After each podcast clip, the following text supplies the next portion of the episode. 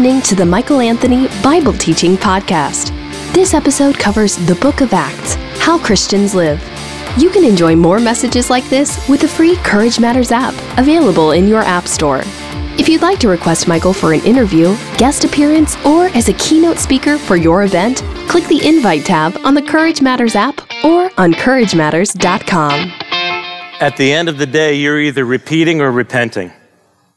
That's it. That's the message in a nutshell. Let's close in prayer. You want to do that? At the end of the day, you're either repeating or you're repenting. Which one characterizes your life?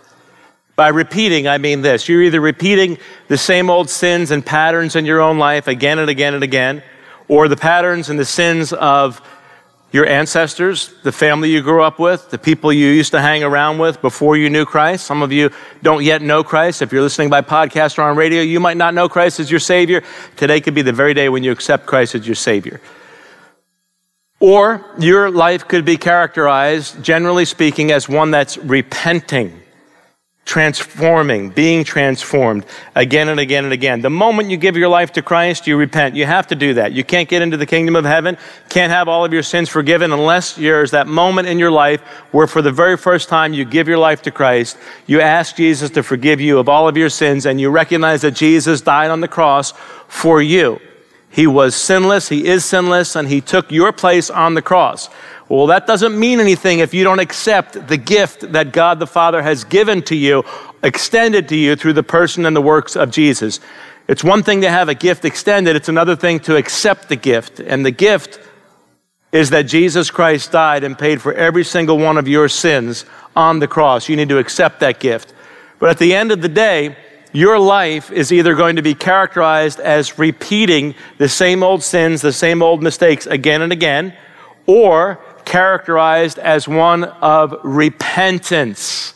You're either repeating or repenting. That doesn't mean that we don't commit sins again and again. I'm not talking about a life of perfection. I'm talking about the trajectory of your life, the primary characteristic of your life needs to be characterized by repenting, teachability, being pliable, being someone who learns from the things that God is trying to teach you, the things that God is teaching you. Look back at the past year of your life, the number of years in your life, and ask yourself this question.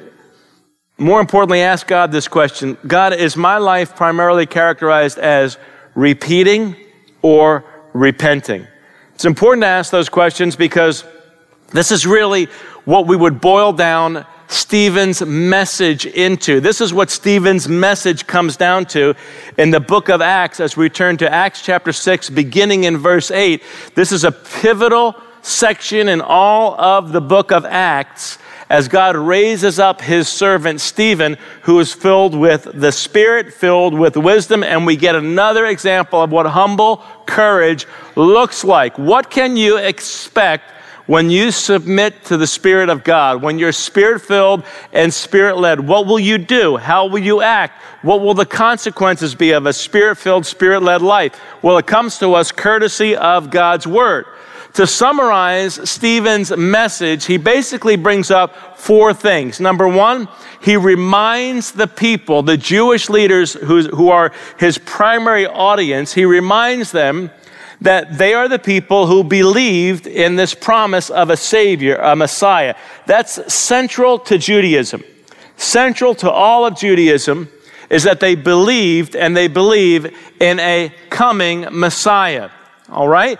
Secondly, he helps them understand that the Jews as a nation often resisted God and his will they often, even though they were his people, the chosen people, the chosen nation, the Jews as a nation often resisted God and his will. Third, he reminds them that the Jews as a nation often resisted God's leaders. The people that God raised up to lead the nation were often resisted by God's people. Tremendously sad and tragic irony. And fourth, he helps them understand that the temple is not the only place where God can be found. something that the Jewish people had forgotten. And all of this culminates, all of this converges together in what is a very lengthy sermon by Stephen. It all comes together to a throwdown, a challenge by Stephen, who's not even an apostle. He had been chosen by God to wait on tables. All of it boils down into this challenge through the mouth of Stephen. And the challenge is this You are rejecting Jesus, rejecting the apostles in the same way that our ancestors rejected God and his leaders. See, they are repeating when they should be repenting.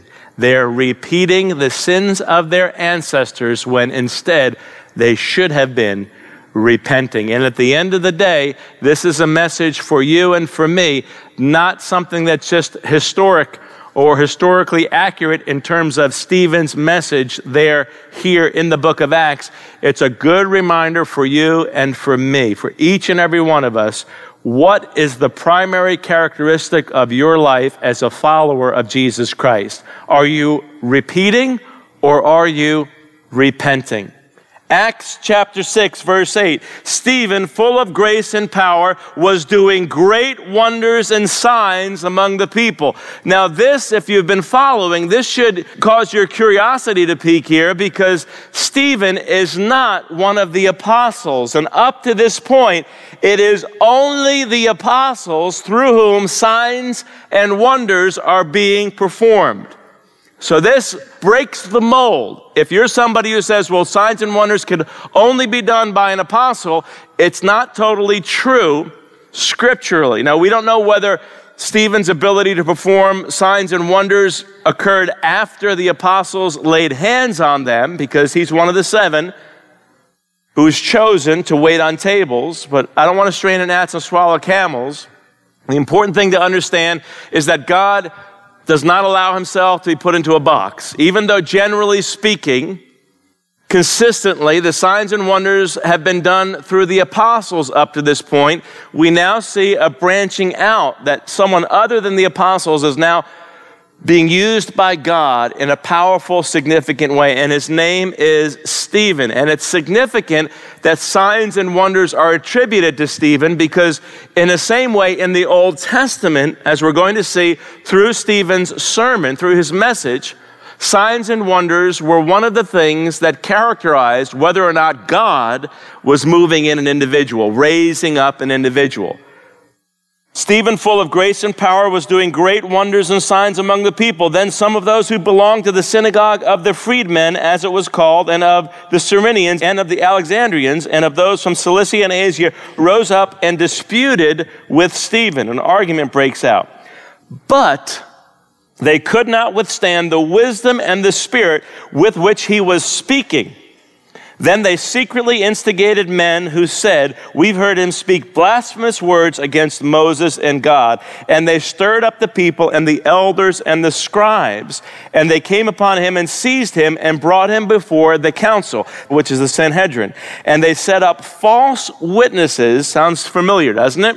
This is what they did with Jesus. They accused him falsely they set up false witnesses and said, This man never ceases to speak words against this holy place and the law. For we have heard him say that this Jesus of Nazareth will destroy this place and will change the customs that Moses delivered to us.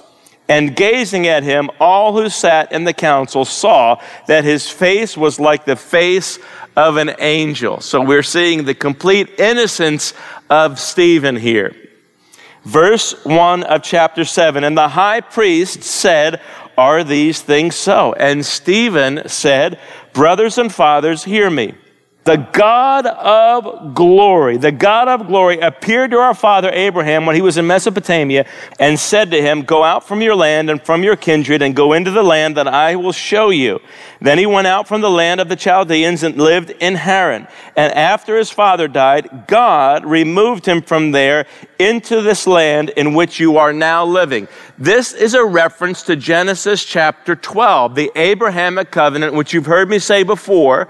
All of Scripture hinges and is built upon the Abrahamic covenant, going back to Genesis 12, Genesis 15, Genesis 17, Genesis 21, and then in Genesis 22, when God tells Abram, when God tells Abraham, offer up your son, your one and only son, through whom I'm promising to fulfill all of the things I've said up to this point.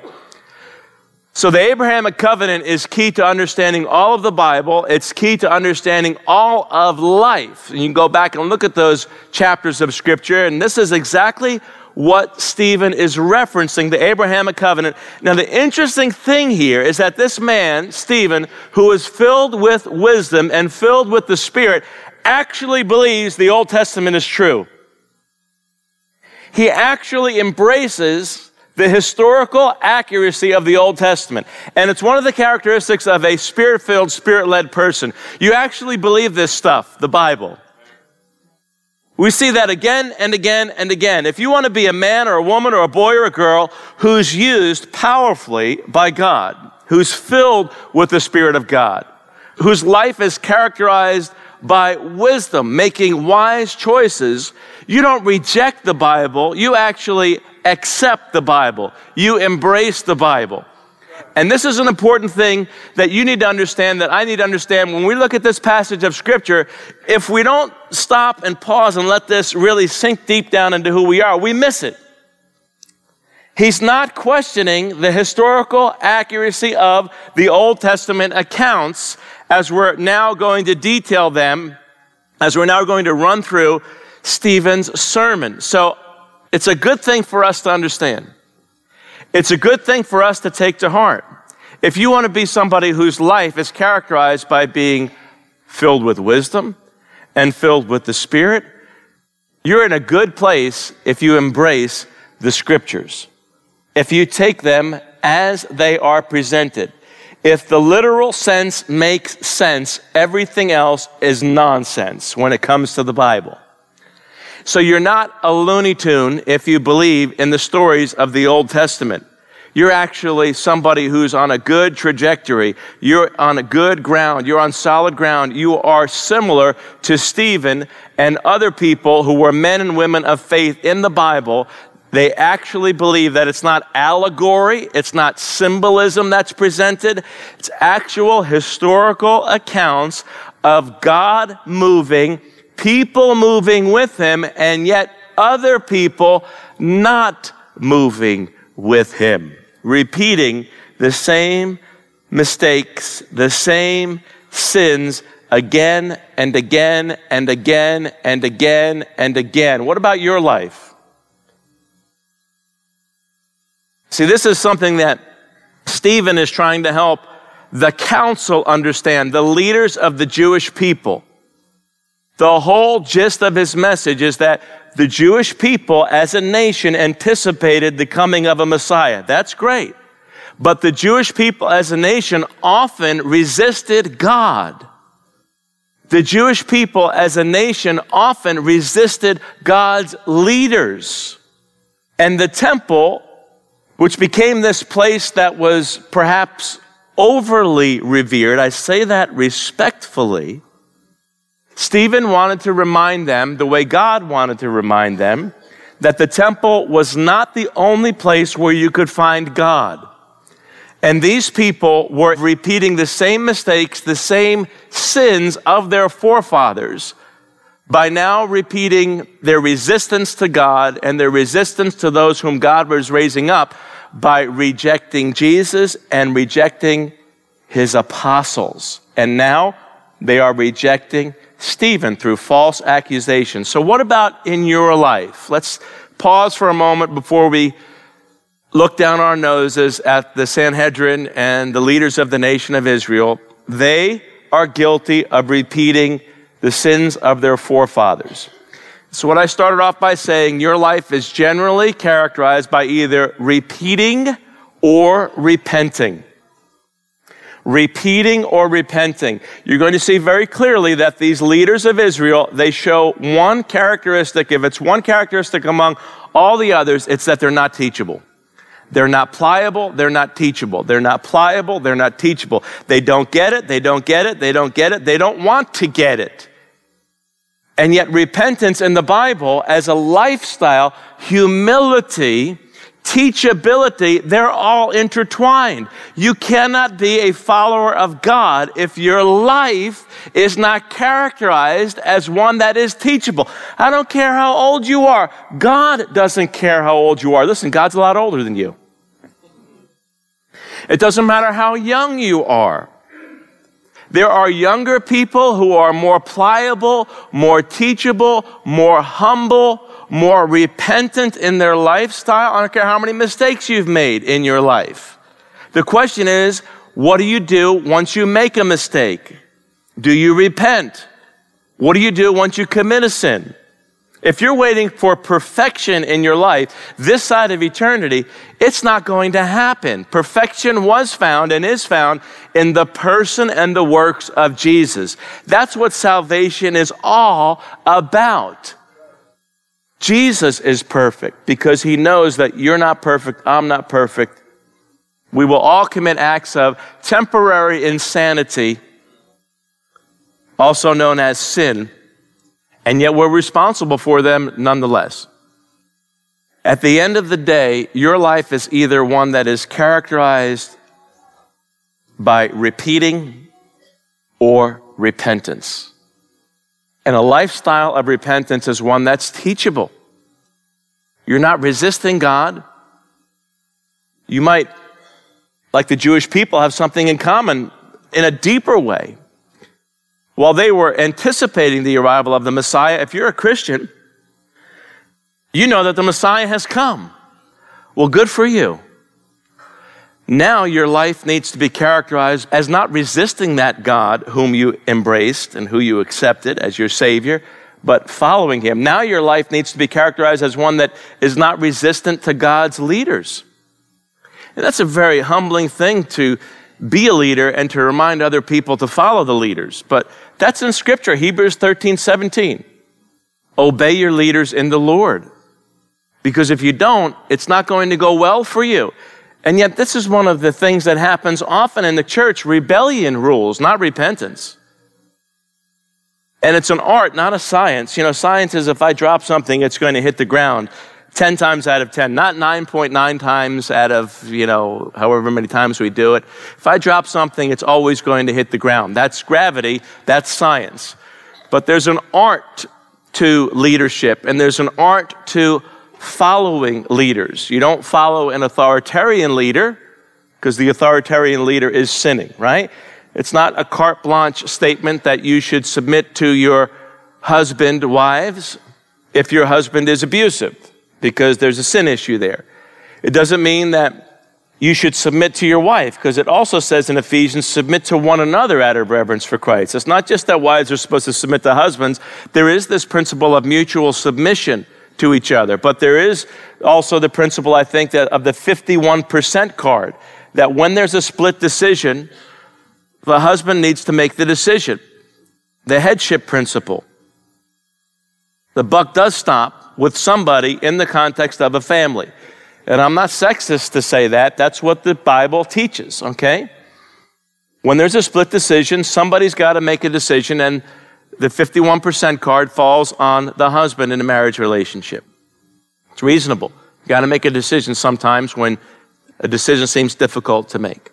But one of the things you have to understand in your own spiritual DNA is the propensity to be a repeater.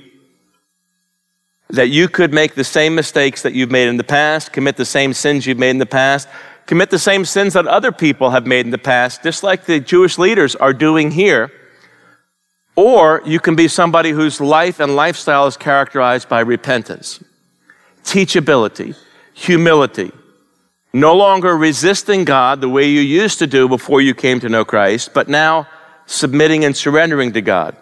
No longer resisting the leaders that God raises up, the movement of the Spirit of God. This is why it's important for children. You do need to respect your parents because There's a blessing that's provided there so that it will go well with you. It's the first command with a promise, the book of Ephesians says. Children, obey your parents so that it will go well with you. You know, obedience in the Bible, obedience brings blessing. Disobedience always brings discipline and difficulty. So it's important for children to obey, to respect your parents. It's important for wives to respect and to obey their husbands, unless the husband is sinning. Then you have an obligation to obey God rather than man, literally speaking. It's important for there to be harmony in a marriage relationship where there is mutual respect and mutual submission. That's one of the ways that you're looking for the confirmation of God. Do we have unity in this as a husband and wife? Are we on the same page? If you're seeking God and I'm seeking God, then we can wait on God together and individually until God makes clear this is the way, walk in it. And a lot of problems in marriage relationships would dissolve, they would evaporate if a husband and a wife were committed to the biblical principle of unity. And by the way, unity comes as a byproduct of humility. Oftentimes, one of the reasons why we're, we're not united in our marriages is because there's a deeper problem. It's not a unity issue, it's a humility issue. Humility always leads to unity. Eventually, sooner or later, if you've got a group of people, if you've got two people or more, and they're all committed to doing the right thing in the sight of Jesus, and they're all committed to seeking the Lord and surrendering to Him. They're all committed to saying yes to God before they even know what the answer is. That's the safest place that you can be. So, in your marriage relationship, be committed to humility, agreeing with God about the truth. You don't care where it comes from, you just want the truth. And God will eventually, in the passages of time, He'll speak the truth. He'll make the truth clear. And if you're already committed to the Lord, regardless of what God's will might look like, then you'll have a much easier time walking in the will of God. See, if you wait to discern whether or not you agree with God before you, whether you like the plan of God, follow me on this. If you wait until you like the plan of God before you're willing to say yes to the God who gives his plan, you're going to struggle in life. You're going to get stuck in your spiritual walk with God. Your answer to God is yes before you even know what the plan is. Because He'll lead you, He'll direct you, and He'll guide you. He's trustworthy. Jesus never lied. People lie all the time. They did it here with Stephen, set up false witnesses. But you need to understand when you take a step back and look at your life. You know, we were down in Washington, D.C. a few weeks ago. We were looking at Impressionist paintings. Impressionism. You know, Impressionism is the kind of thing where if you stand close to a painting, maybe two feet away or even closer, all it looks like is a bunch of blotches. And we're talking about famous paintings by Impressionist artists. All it looks like is a bunch of blotches because you're so close, that's all it looks like. You've got to be able to take a few steps back, and the further you get away, within reason, the more the painting comes into clarity. You say, oh, now I understand what that is. That's a, that's a girl holding a watering can in the midst of a bunch of flowers. But if you're so close to an Impressionist painting, if you're, if you're really close to an Impressionist painting, you won't be able to see the forest through the trees, if you know what I'm saying. And this is what you need to be able to do in your own life spiritually. You need to be able to take a step back and you need to be able to ask, Am I a person whose life is characteristically one known by repeating? Or repenting. Does it seem to be the same thing, different day? If you have difficulty in your marriage relationship where there's a lot of conflict there, and difficulty in your work relationship where there's a lot of conflict there, and difficulty in your relationships with people in the church where there's a lot of conflict there, difficulty with people in the community, if you look at the course of the past year of your life or sometimes the many years of your life, you can begin to get an understanding by taking that step back whether or not your life is characterized by repeating or repenting. Does that make sense?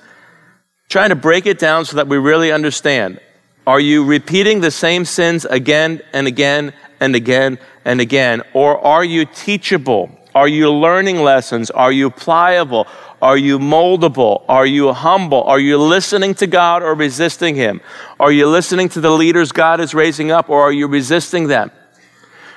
Do you have the attitude that the people of Israel, the leaders of Israel did? That after the passage of time, they thought that the temple was the only place that was special in the sight of God.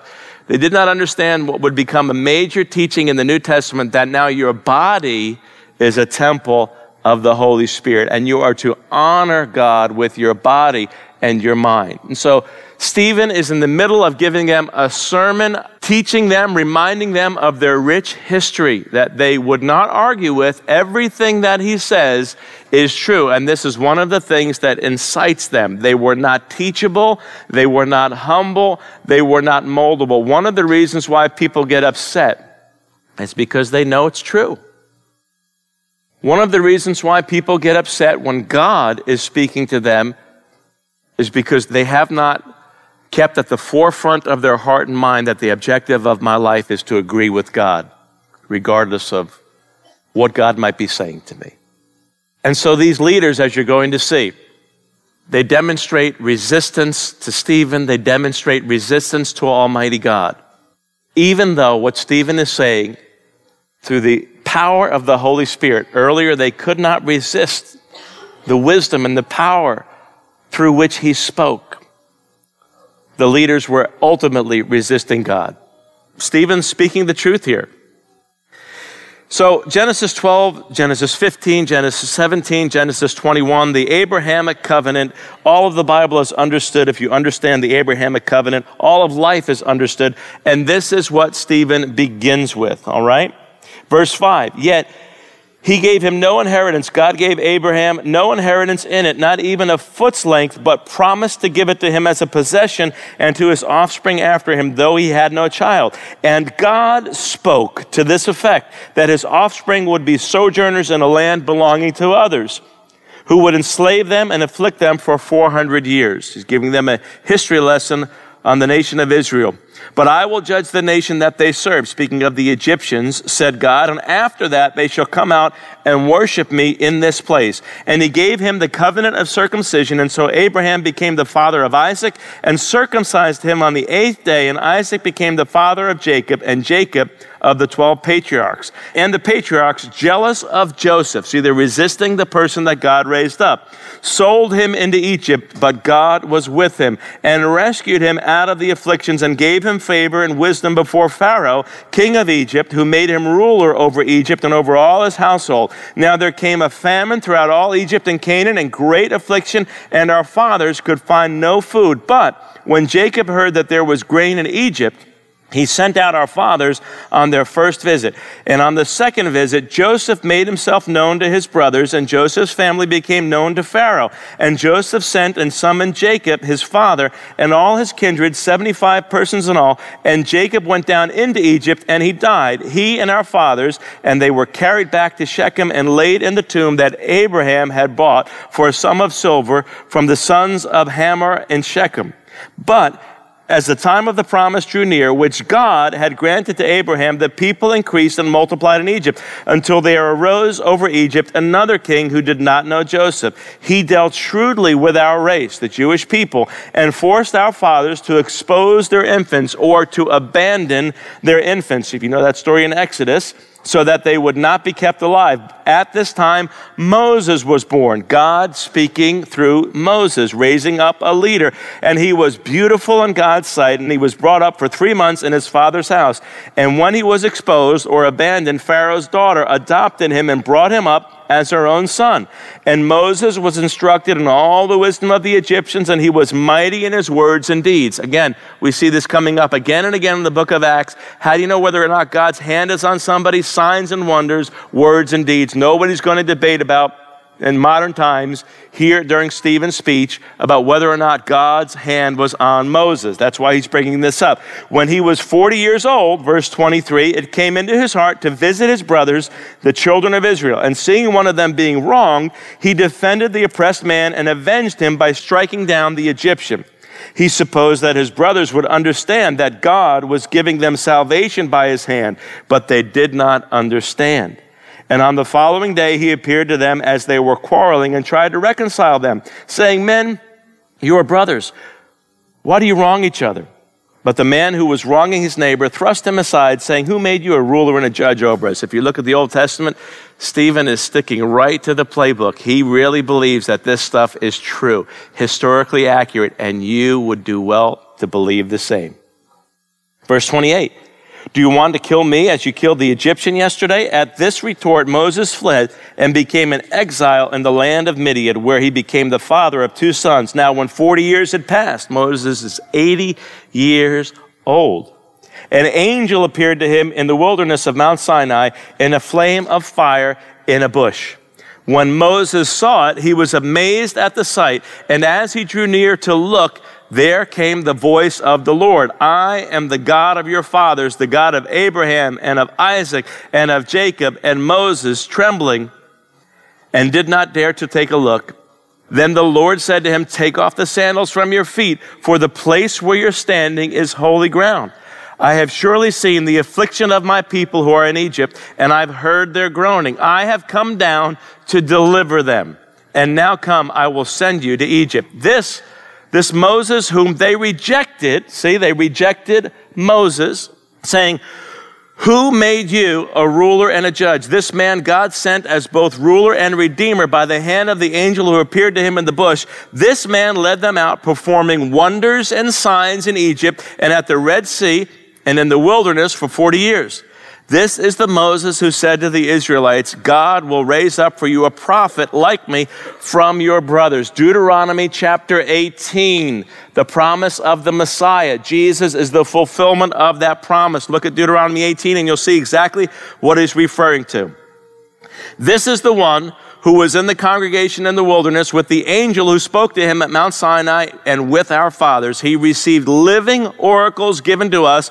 Our fathers refused to obey him, but thrust him aside, and in their hearts they turned to Egypt, saying to Aaron, remember the golden calf incident? Make us gods who will go before us. And for this Moses, as for this Moses who led us out of the land of Egypt, we do not know what's become of him. And they made a calf in those days and offered a sacrifice to the idol and were rejoicing in the works of their hands. But God turned away and gave them over to worship the host of heaven, as it is written in the book of the prophets. Did you bring to me slain beasts and sacrifices during the 40 years in the wilderness, O house of Israel? You took up the tent of Moloch and the star of your God, Rephan, the images that you made to worship and I will send you into exile beyond Babylon. Our fathers had the tent of witness in the wilderness, referring to the tabernacle, just as he who spoke to Moses directed him to make it according to the pattern that he had seen. Our fathers, in turn, brought it in with Joshua when they dispossessed the nations that God drove out before our fathers. So it was until the days of David, who found favor in the sight of God and asked to find a dwelling place. Pay attention here, because this is all coming to a culmination for the God of Jacob, but it was Solomon who built a house for him. Yet the Most High does not dwell in houses made by hands the prophet says, Heaven is my throne and the earth is my footstool. He's quoting again from the Old Testament. What kind of house will you build for me, says the Lord, or what is the place of my rest? Did not my hand make all these things? You stiff necked people, uncircumcised in heart and ears, you always resist the Holy Spirit. As your fathers did, so do you. They're repeating, right? Which of the prophets did your fathers not persecute? And they killed those who announced beforehand the coming of the righteous one, speaking about the Messiah, whom you have now betrayed and murdered. You who received the law as delivered by angels and did not keep it. So, what Stephen is doing is he's basically making this statement. You could, if you were going to word it as a question, it would be worded this way Don't you understand that you're repeating the same sins as our forefathers? Don't you understand that you are repeating the pattern of rejecting God, rejecting His leader? And even though you are among the people with this great heritage of anticipating the Messiah, it doesn't matter because you missed Him. And now you're being given an opportunity again to do what? To repent. Let's see if you do. Let's see if the light bulb goes on if you begin to understand that you are repeating the sins of our forefathers when instead you should be repenting by embracing Jesus and embracing the message of Jesus that's been given through the apostles. Don't you understand that it is supposed to be about the temple? It's supposed to be about the Messiah, the Savior. You're in danger of missing it all. So his call to them is the same call that God has on your life and mine. It's a call to repentance.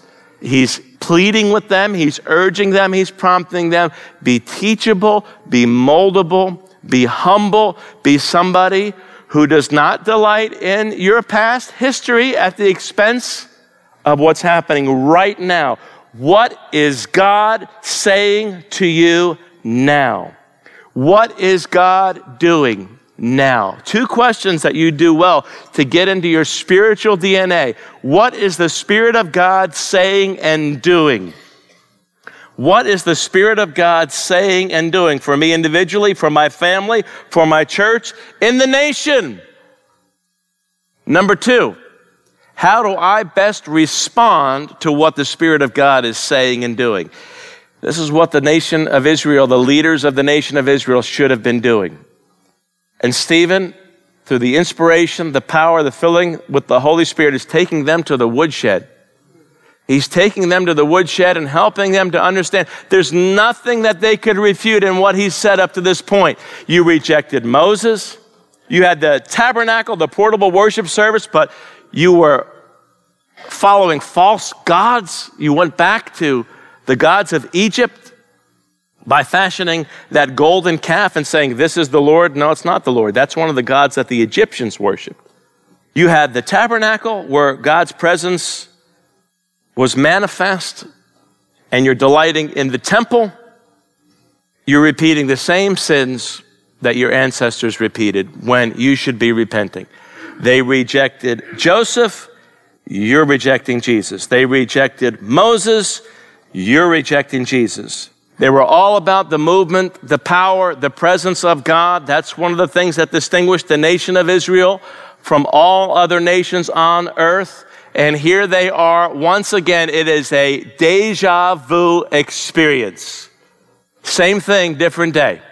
Now they are rejecting God's anointed and appointed, the prophet and the messengers who've been given the message of salvation, the message of the gospel, they're rejecting all of that. And this is why Stephen culminates his history lesson by saying, You stiff necked people uncircumcised in heart and ears, you always resist the Holy Spirit. As your fathers did, so do you. Which of the prophets did your fathers not persecute? And they killed those who announced beforehand the coming of the righteous one, whom you have now betrayed and murdered. You who received the law as delivered by angels and did not keep it. Look at the response of the people. Now, when they heard these things, they were cut to the heart. They tore their garments and they repented in sackcloth and ashes. That's not what they do at all. But the real question for us in the 21st century is this What do you do when God is speaking to you? You need to be very careful that as much as the Bible is a history book, that it's not only a history book for you and for me as followers of Jesus Christ. It's a history book to show us how God moves and how people move with Him, and how sometimes, oftentimes, people don't move with Him so that we don't repeat the same mistakes, so that we don't repeat the same sins, but instead we repent. Look at their response. Now, when they heard these things, they were enraged and they ground their teeth at him.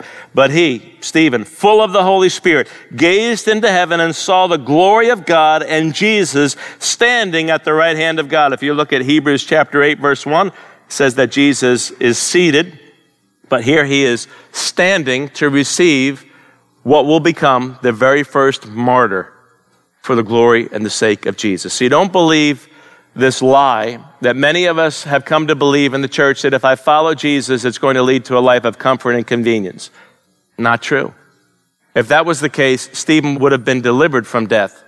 Sometimes it is your faithfulness to Jesus that causes problems. And we need to understand that in the United States of America. Because our backing off when we should be standing up, speaking out about the gospel and living the gospel, loving people passionately and not compromising on the truth. That sin of self protection, so rampant in the United States of America, we get a little bit of name calling thrown our way, we get a little bit of lowercase p persecution thrown our way, and we're ready to bail on Jesus. Not Stephen, because he was filled with the Holy Spirit. And when you're filled with the Holy Spirit, it does not necessarily mean that you will be protected. It means simply this when you're filled with the Holy Spirit, you will give glory to Almighty God regardless of the consequences.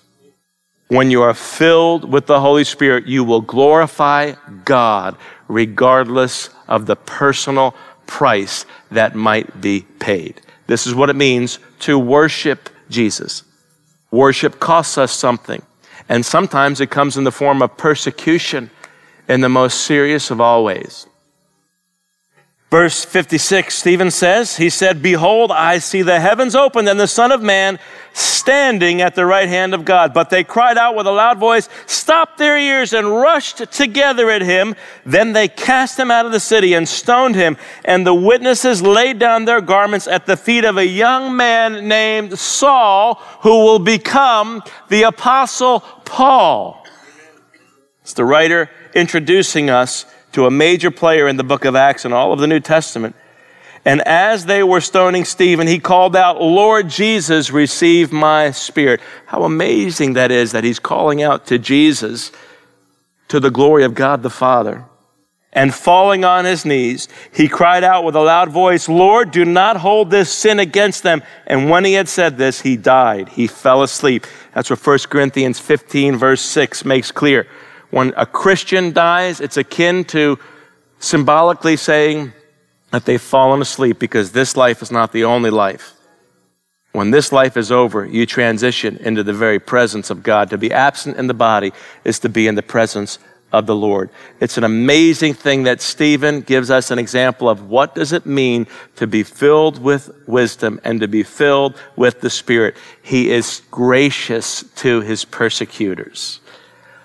Of all the things he could say, this is one of the things that you hear me say again and again. It's true.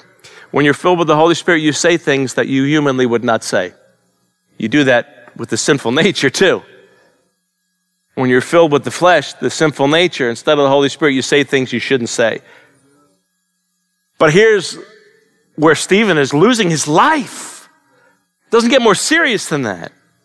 He's losing his life because he's been faithful to Jesus, we don't see him becoming bitter toward God.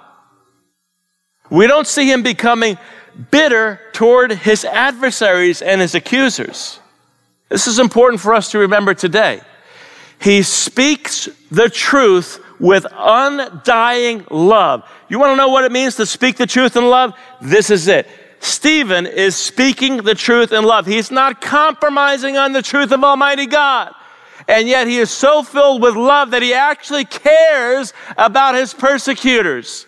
And we need to learn a lesson about this today in the body of Christ. When we're experiencing just a little bit of persecution today, we need to be humble filled with the spirit of wisdom, filled with the Holy Spirit. This is how a spirit filled, spirit led, spirit empowered servant of Almighty God handles opposition. He doesn't back down. He doesn't flinch from speaking the truth. He understands these people are spiritually blind. Lord, of all the things he could go out saying, do not hold this sin against them. You know, when you're filled with the Holy Spirit, you act like Jesus. You think like Jesus. After all, it was Jesus who said, Father, while he was on the cross, forgive them. They don't know what they're doing. So the Spirit of truth is moving powerfully in Stephen's life. As First John says, God is love, moving powerfully in Stephen's life. And your life needs to be characterized by those same things being loving toward people who might disagree with you. But more importantly, when you are representing Almighty God, make sure that you are, when you are representing Almighty God, It's important to speak the truth and to speak it lovingly. And sometimes people don't understand that. They didn't understand it when it was happening right here. If ever there was a man filled with the Holy Spirit, it was Stephen. And it did not mean that because he was filled, he would live a safe, comfortable life that was protected. When you're filled with the Holy Spirit, when your obedience to Jesus is unwavering, it actually could mean that you're putting yourself in harm's way, not getting out of harm's way. But that's okay because Stephen went to a far better place. And Stephen needed that comfort by seeing the Lord Jesus standing at the right hand of his Father to receive him. That's a, that's a statement of honor that Jesus is pleased with Stephen's behavior. Jesus is pleased with Stephen's behavior by demonstrating his getting up off of his throne to receive him into his presence. And there's a lesson in that for you and for me. That when we stand for Jesus, Jesus stands for us. Those two are inseparable. But be very careful. It's so easy today to begin to hate those who reject Jesus. It's very easy to begin to become embittered toward God because He didn't protect us from whatever false understanding we might have of Him. No, you need to be filled with the Holy Spirit and leave the consequences to God. You need to be faithful to Almighty God and leave the consequences with Him. And look what happens here as we start to go into Acts chapter 8, verse 1. And Saul approved of his execution, the Apostle Paul, before he was the Apostle. And there arose on that day a great persecution against the church in Jerusalem, and they were all scattered throughout the regions of Judea and Samaria, except the apostles. Now, when we come back into the book of Acts, we're going to continue in Acts chapter 8, and we're going to see that this is a transition point for the rest of the book, that actually, in the sovereignty and providence of God, is the fulfillment of Acts chapter 1. You will be my witnesses in Jerusalem and Judea and Samaria and the ends of the earth. And God actually used persecution to cause his plan to prevail. And I'll end with a question that's pertinent and important for your life and mine. What is happening in the course of your life? Are you repeating or repenting? are you repeating or repenting? Now you know exactly what that means to such a degree that you can apply it in your own life.